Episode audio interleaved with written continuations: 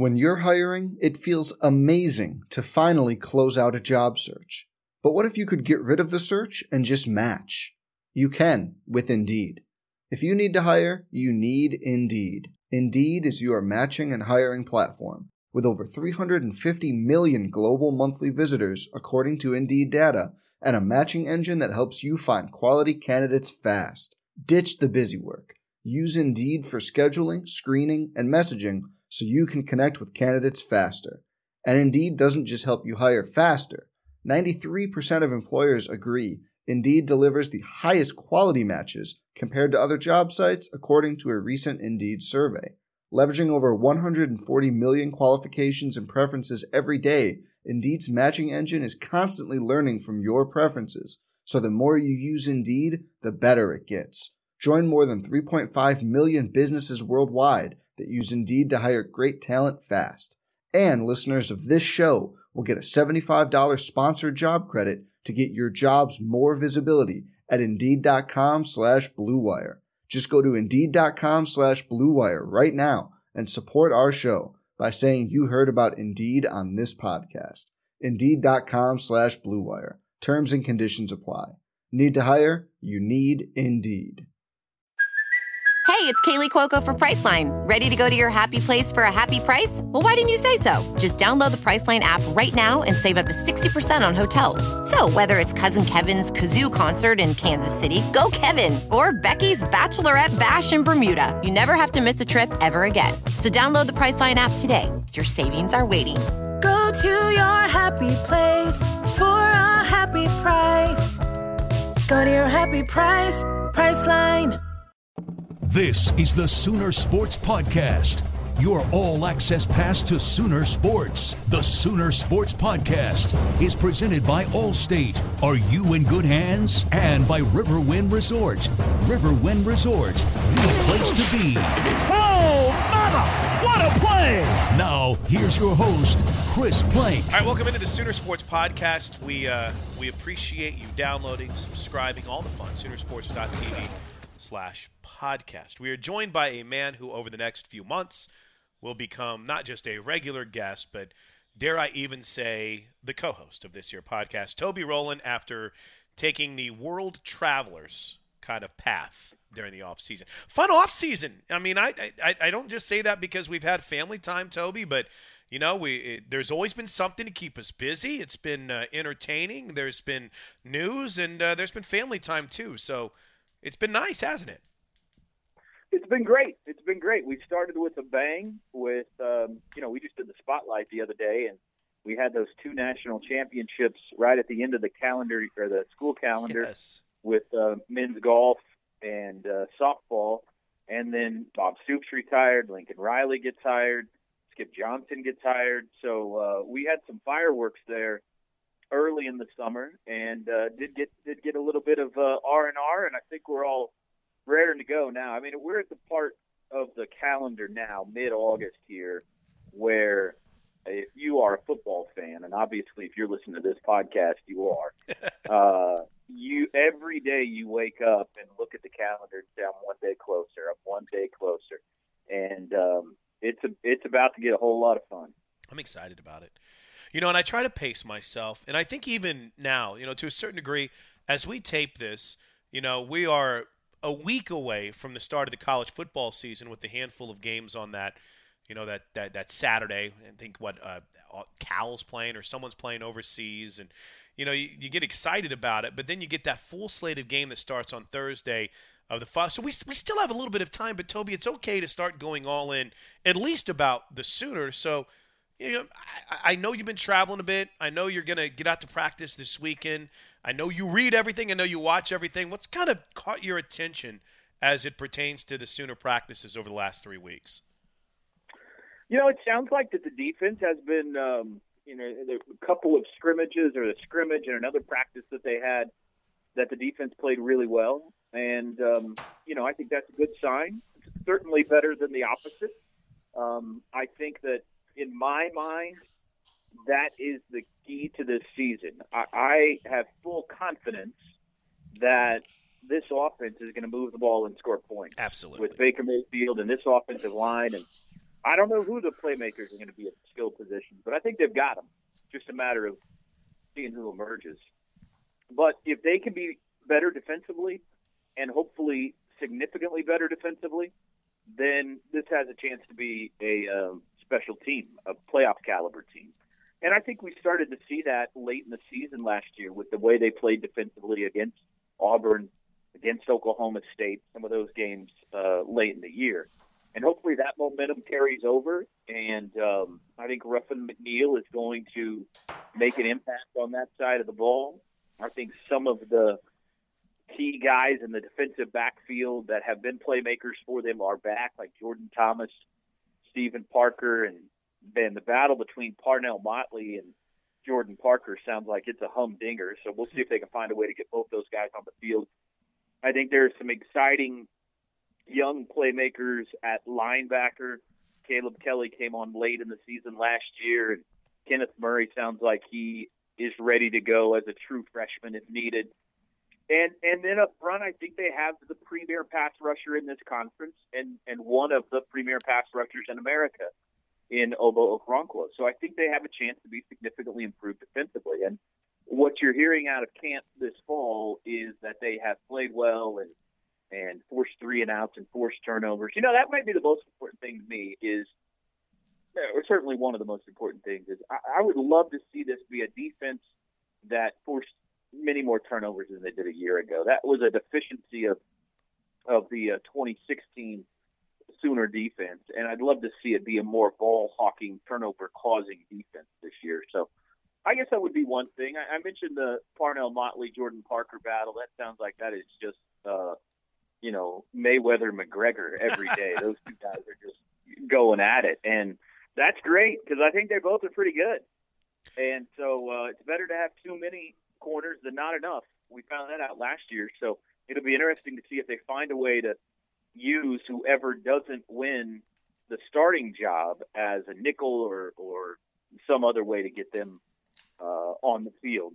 Uh, we haven't, you know, haven't heard a ton about who has emerged as go-to wide receivers or running back. I, I, I have heard quite a bit of buzz about Jeff Badet, I guess, the uh, Kentucky transfer, who um, sounds like may may be a, a guy that you could pencil into the starting lineup. And I didn't realize he's as fast as it sounds like he is.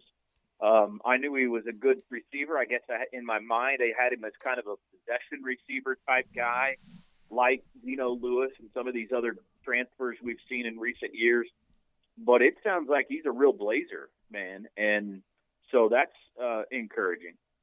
And then you know I'm just in awe, like everybody else is, at the depth and talent that they have on this offensive line, and that's even with the loss of an Alex Dalton here. Um, seeing who emerges as the starters and how they can creatively perhaps find ways to use all this depth, whether it's just giving guys rest during the game or perhaps having some jumbo packages where you have an extra lineman on the field. I don't know. But they have a wealth of talent and depth at the offensive line position.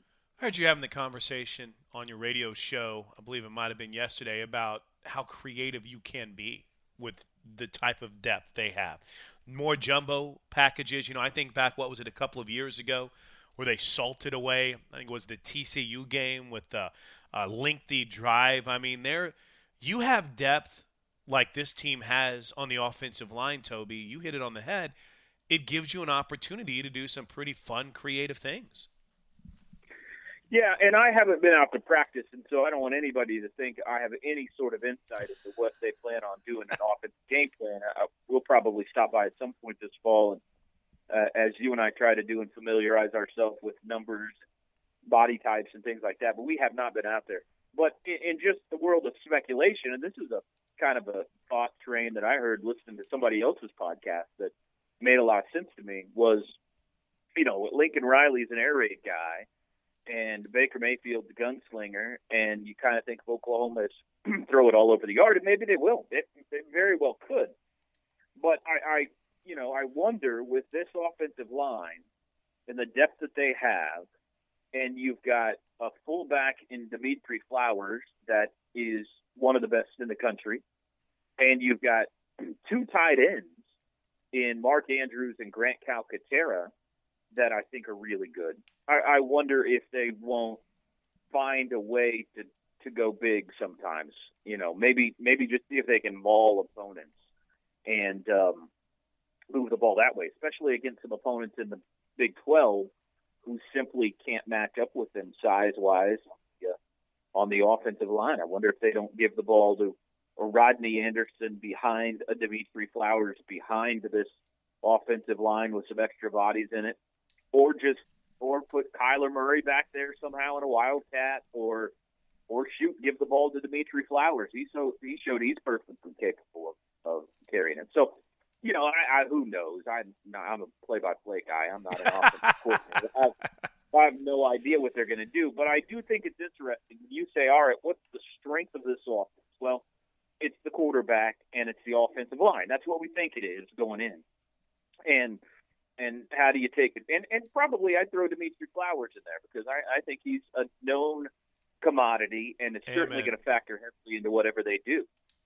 So uh, you, how do you best take advantage of, of that package of what is your best on offense? It'll be intriguing to see if they maybe line up in a in a uh, two tight end set or an overload set and just say, here we come at times, not all the time, but at times, say, here we come, what are you going to do about it? And just run the ball down people's throats.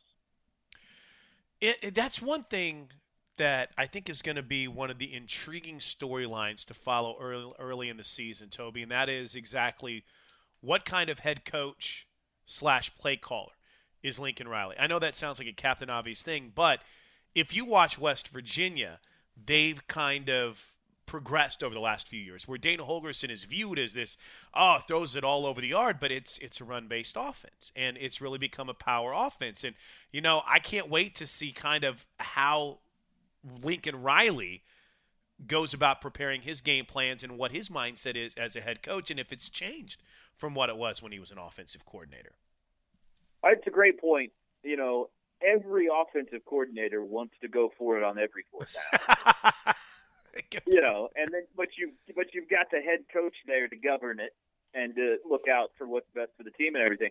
So now Lincoln has to wear both hats. Right. And I think it'll be fascinating the first time they have a fourth and two at midfield.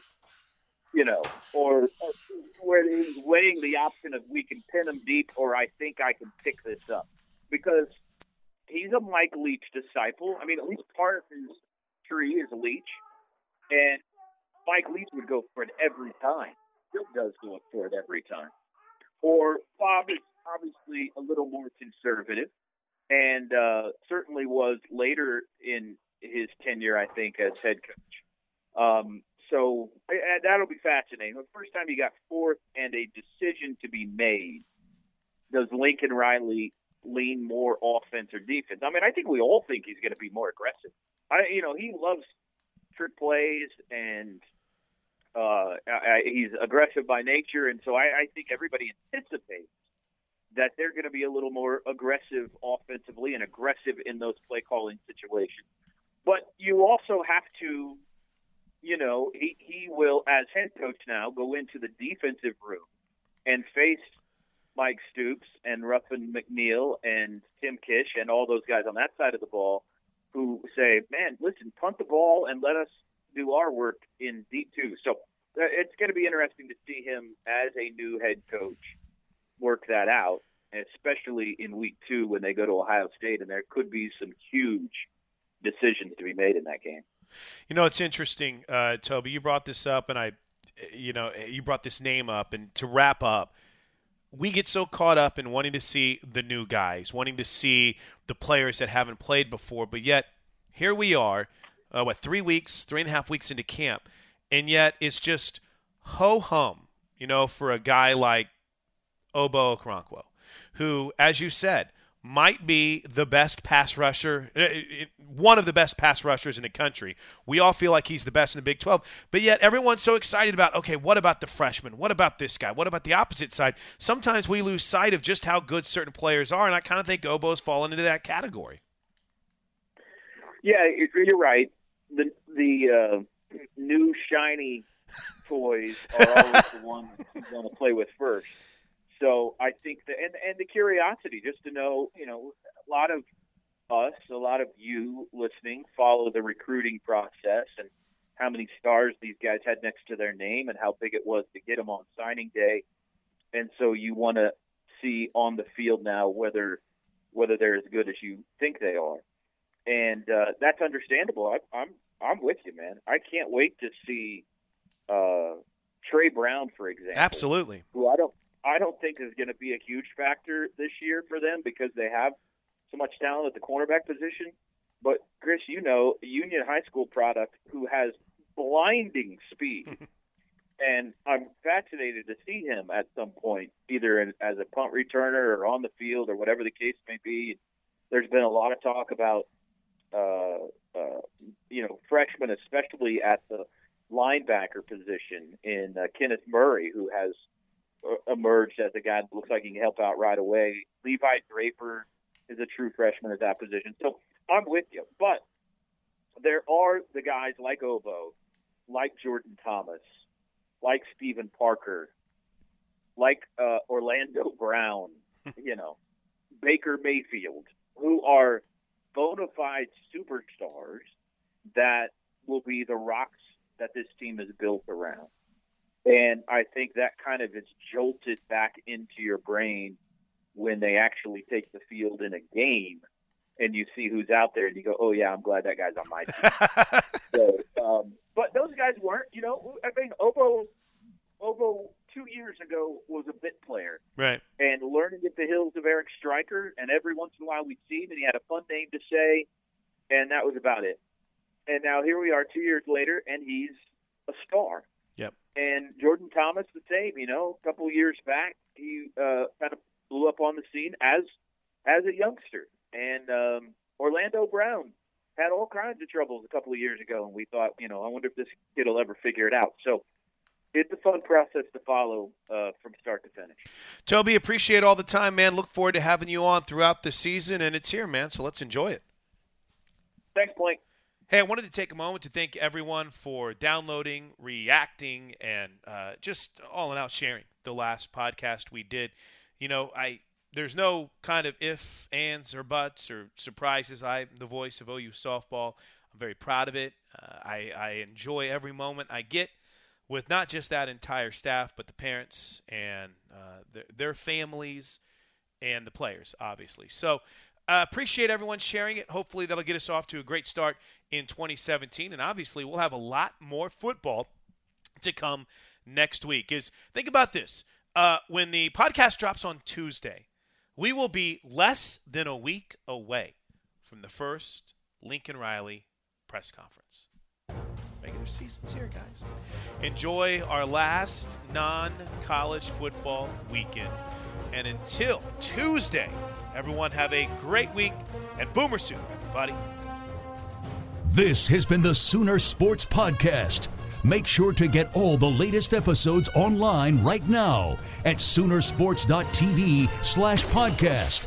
And make sure to follow us on Twitter at OU On The Air.